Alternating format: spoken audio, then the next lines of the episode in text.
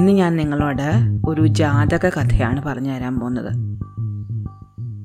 മുയലിന്റെയും അമ്പിളിമാമന്റെയും കഥ. അമ്പിളിമാമനെ നമ്മൾ ശശാങ്കൻ എന്ന് വിളിക്കാറുണ്ട്. ശശാങ്കൻ എന്ന് പറഞ്ഞാൽ ശശത്തിന്റെ അടയാളമുള്ളവൻ എന്നാണ് അർത്ഥം. ശശം എന്ന വാക്കിനർത്ഥം മുയൽ എന്നാണ്. അപ്പോൾ അമ്പിളിമാമന്റെ മേലെ ഒരു മുയലിന്റെ അടയാളമുണ്ട്.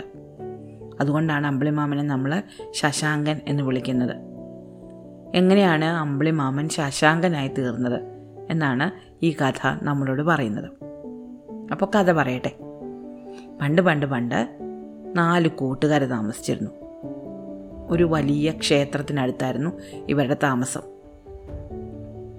ഇവരിൽ ഒരാൾ ഒരു മുയലായിരുന്നു. മറ്റൊരാൾ ഒരു നീരാളിയായിരുന്നു. പിന്നെ ഒരു കുരങ്ങനുണ്ട് ഒരു കുറുക്കനുണ്ട്. നാലുപേര് വീണ പിരിയാത്ത സുഹൃത്തുക്കളാണ്. അവർ എപ്പോഴും മനുഷ്യരെ ശ്രദ്ധിക്കുന്നുണ്ടായിരുന്നു. അപ്പോൾ ഈ മനുഷ്യർ ഉപവാസം എടുക്കുന്നതും ദാനം ചെയ്യുന്നതും ഒക്കെ അവർ കണ്ടു. ഇതുകൊണ്ട് മനുഷ്യർക്ക് ഒരുപാട് പുണ്യം കിട്ടും എന്നും അവർ വിശ്വസിച്ചിരുന്നു. എന്തുകൊണ്ട് തങ്ങൾക്കും ഇതുപോലെ ഉപവാസം അനുഷ്ഠിക്കുകയും ദാനം ചെയ്യുകയും ചെയ്തുകൂടാ എന്ന് ഈ നാല് മൃഗങ്ങളും ചിന്തിച്ചു. അങ്ങനെ അവർ നാല് പേരും കൂടി ഒരു പൗർണമി ദിവസം അതായത് പൂർണചന്ദ്രനുള്ള ദിവസം ഉപവാസം നടത്താൻ തീരുമാനിച്ചു. സാധാരണ ഉപവാസം ചെയ്യുമ്പോൾ ഒരു ദിവസം മുഴുവൻ ഉപവാസം അനുഷ്ഠിച്ചിട്ട് ഭക്ഷണമൊന്നും കഴിക്കാതെ പ്രാർത്ഥനയോടെ ഇരുന്നിട്ട് ഉപവാസത്തിന്റെ അവസാനം ദാനധർമ്മങ്ങളൊക്കെ ചെയ്തിട്ട് വേണം ഇത് നിർത്താൻ. അപ്പോൾ ഈ നാല് മൃഗങ്ങളും ഉപവാസത്തിന് ശേഷം ദാനം ചെയ്യാൻ എന്താണ് വേണ്ടത് എന്ന് ചിന്തിച്ചു. നീരാളി നോക്കുമ്പോൾ നദിയിലെ ഏഴ് മത്സ്യങ്ങൾ പൊങ്ങിക്കിടക്കുന്നു. ഈ പൊങ്ങിക്കിടന്ന ഏഴ് മത്സ്യങ്ങളെയും നീരാളി പിടിച്ചുകൊണ്ട് വന്നു. തന്റെ ഉപവാസത്തിന് ശേഷം ദാനം ചെയ്യാൻ അത് അവൻ മാറ്റിവെച്ചു. കുറുക്കൻ അന്വേഷിച്ച് കുറേ നടന്നവനൊന്നും കിട്ടിയില്ല. അവസാനം അവനൊരു വീടിന്റെ ചുമരിൽ നിന്ന് ഒരു പല്ലിയെയും പിടിച്ചു. അടുക്കളയിൽ നിന്ന് ഒരു കുടം തൈരും മോഷ്ടിച്ചു. അങ്ങനെ പല്ലിയെയും തൈരും കൊണ്ട് അവൻ ദാനം ചെയ്യാൻ വന്നു. പിന്നെ വന്നത് കുരങ്ങനാണ്. കുരങ്ങൻ തേടി നടന്നിട്ട് എന്ത് ദാനം ചെയ്യണം എന്ന് ഒരു രൂപവും കിട്ടാഞ്ഞതുകൊണ്ട് അവൻ മരച്ചോട്ടിൽ വീണ് കിടന്ന് കുറേ മാമ്പഴങ്ങൾ പെറുക്കിക്കൊണ്ടുവന്നു മുയലിനാണെങ്കിൽ ഒന്നും അറിഞ്ഞുകൂടാ. പുല്ല് തിന്നാനല്ലാതെ. അവൻ കുറേ പുല്ല് പറിച്ചെടുത്തു. പക്ഷേ അവൻ വിചാരിച്ചു എങ്ങനെയാണ് പുല്ല് ദാനം ചെയ്യുക? ഈ പുല്ല് എനിക്കല്ലെന്ന് മറ്റാർക്കും തിന്നാൻ പറ്റില്ലല്ലോ. മനുഷ്യന് ഞാൻ പുല്ല് കൊടുത്തുകൊണ്ട് ഒരു പ്രയോജനവുമില്ല. അതുകൊണ്ട് എനിക്ക് ദാനം ചെയ്യാൻ ആകെയുള്ള എന്റെ ഈ ശരീരം മനുഷ്യന് കൊടുത്തു കളയാം. ഇതും തീരുമാനിച്ചുകൊണ്ട് അവൻ ദാനം ചെയ്യാൻ വന്നു. അങ്ങനെ ഉപവാസം തീരേണ്ട സമയമായി സന്ധ്യയായി. എല്ലാവരും അവരവർക്ക് ദാനം ചെയ്യാനുള്ള സാധനങ്ങളുമായിട്ട് എത്തിയിട്ടുണ്ട്. മുയലാണെങ്കിൽ കുറച്ച് വിറകെടുത്ത് തീ കൂട്ടി. വളരെ പ്രായം ചെന്ന ഒരു സന്യാസിയായിരുന്നു. മുയലിനോട് ദാനം വാങ്ങാൻ വേണ്ടിയിട്ട് അവിടെ എത്തിയിരുന്നത്. യഥാർത്ഥത്തിൽ ഈ സന്യാസി മറ്റാരുമായിരുന്നില്ല ഇന്ദ്രനായിരുന്നു.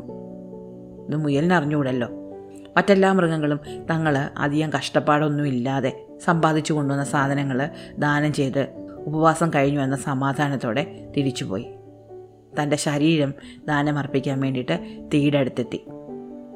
അപ്പോൾ അവൻ വിചാരിച്ചു എന്റെ രോമങ്ങൾക്കിടയിൽ ഏതെങ്കിലും പ്രാണികളുണ്ടെങ്കിലോ? എന്റെ ദാനം അപൂർണമായി പോവുകയില്ലേ? അതുകൊണ്ട് അവൻ തന്റെ ദേഹം കുടഞ്ഞ് ദേഹത്തുണ്ടായിരുന്ന ചെറിയ പ്രാണികളെയെല്ലാം കളഞ്ഞു. എന്നിട്ട് തീയിലേക്ക് ഒറ്റച്ചാട്ടം വെച്ചു കൊടുത്തു. പക്ഷെ അവൻ കത്തിയില്ല. അവൻ തീയിൽ കിടന്ന് ഉരുണ്ടും പിരുണ്ടും നോക്കിയിട്ടും അവൻ കത്തിയില്ല. അവൻ നോക്കുമ്പോൾ ഇന്ദ്രൻ അവനെ നോക്കി ചിരിച്ചുകൊണ്ട് നിൽപ്പുണ്ട്. ഇന്ദ്രൻ തീക്കുള്ളിൽ നിന്ന് അവനെ പതുക്കെ എടുത്തു. എന്നിട്ട് മുകളിലേക്ക് നോക്കി. മുകളിൽ പൂർണചന്ദ്രൻ ചിരിച്ചുകൊണ്ട് ഈ കാഴ്ചയും കണ്ട് നിൽപ്പുണ്ട്. ഇന്ദ്രൻ അവനെ പതുക്കെ എടുത്തുയർത്തി ചന്ദ്രന്റെ മടിയിലേക്ക് വെച്ചു. എന്നിട്ട് പറഞ്ഞു എല്ലാവരും പൗർണമി ദിവസം ആകാശത്തേക്ക് നോക്കും. അപ്പോൾ അവർ നിന്നെ കാണും.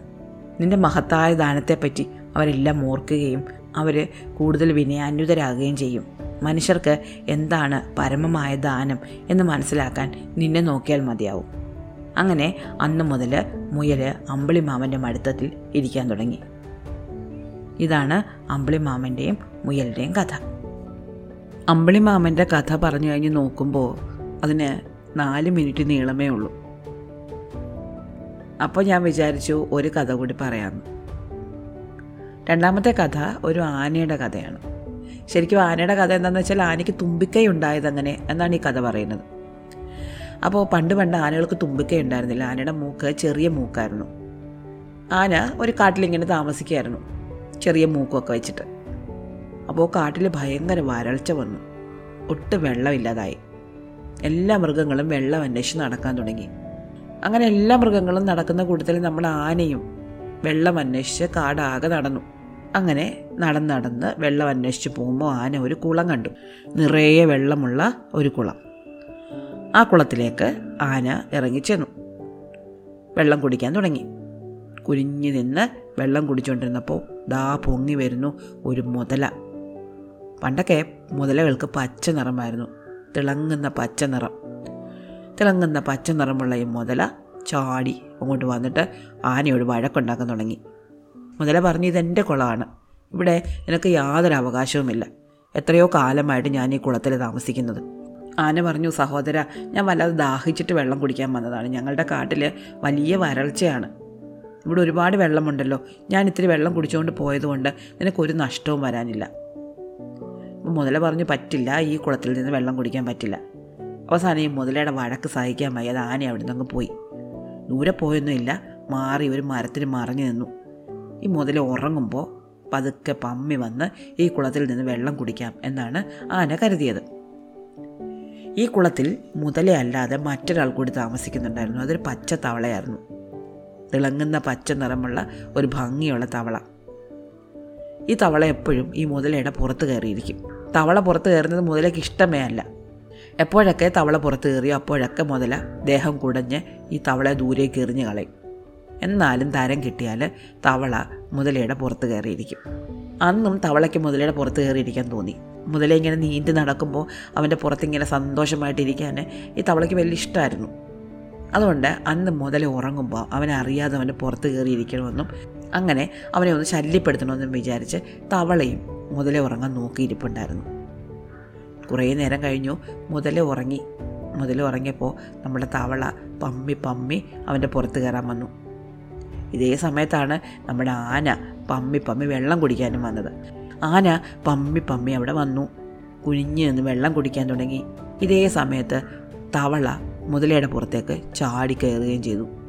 തവളയുടെ ചാടത്തിന്റെ ശക്തി കൊണ്ട് മുതല ഉണന്നു മുതല നോക്കുമ്പോൾ കൊണ്ട് ആന വെള്ളം കട്ടുകുടിക്കുന്നു തന്റെ പുറത്താണെങ്കിൽ ശത്രുവായ തവള കയറിയിരിക്കുകയും ചെയ്യുന്നു. അവൻ ദേഹം വല്ലതൊന്ന് കുടഞ്ഞു. തവള തെറിച്ച് കരയിൽ വീണു. എന്നിട്ടും ദേഷ്യമടങ്ങാതെ മുതല ആനയുടെ മൂക്കിൽ കയറി ഒറ്റ കടി വെച്ചു കൊടുത്തു. ആന തല പിന്നോട്ട് വലിച്ചു. മുതലയാണെങ്കിൽ ആനയുടെ മൂക്ക് പിടിച്ച് മുന്നോട്ട് വലിച്ചു. വീണ്ടും ആന തല പിന്നോട്ട് വലിച്ചു. മുതല ആനയുടെ മൂക്ക് മുന്നോട്ട് വലിച്ചു. അങ്ങനെ അവന്റെ മൂക്ക് നീണ്ട് നീണ്ടു വന്നു. കുറേ അധികം നീണ്ടു കഴിഞ്ഞപ്പോൾ മടുത്തിട്ട് മുതല മൂക്കിൽ നിന്ന് വിട്ടു. ആന നോക്കുമ്പോൾ തന്റെ മൂക്ക് നീണ്ട് നീണ്ട് താഴെ മുട്ടിക്കിടക്കുന്നു. അവന് വലിയ വിഷമം വന്നു. അവൻ വെള്ളത്തിലേക്ക് ചാടി ഇറങ്ങി ആ വെള്ളം വല്ലാതെ കലക്കി ചെയറെല്ലാം വാരി ചുറ്റും എറിയാൻ തുടങ്ങി. ആ ചെയറെല്ലാം കൂടെ നമ്മുടെ മുതലയുടെയും തവളയുടെയും പുറത്ത് ചെന്ന് വീണു. അതോടെ തവളയുടെയും മുതലയുടെയും നിറം വല്ലാതെ ഇരുണ്ടുപോയി. ആനയുടെ മൂക്ക് നീണ്ടും പോയി. അതിനുശേഷമാണ് മുതലയുടെയും തവളയുടെയും നിറം ഇരുണ്ട ചാരനിറമായി തീർന്നത്. ആനയുടെ മൂക്ക് ഇത്ര നീണ്ടും പോയത്. ഇഷ്ടമായോ? അടുത്ത കഥ അടുത്ത ദിവസം.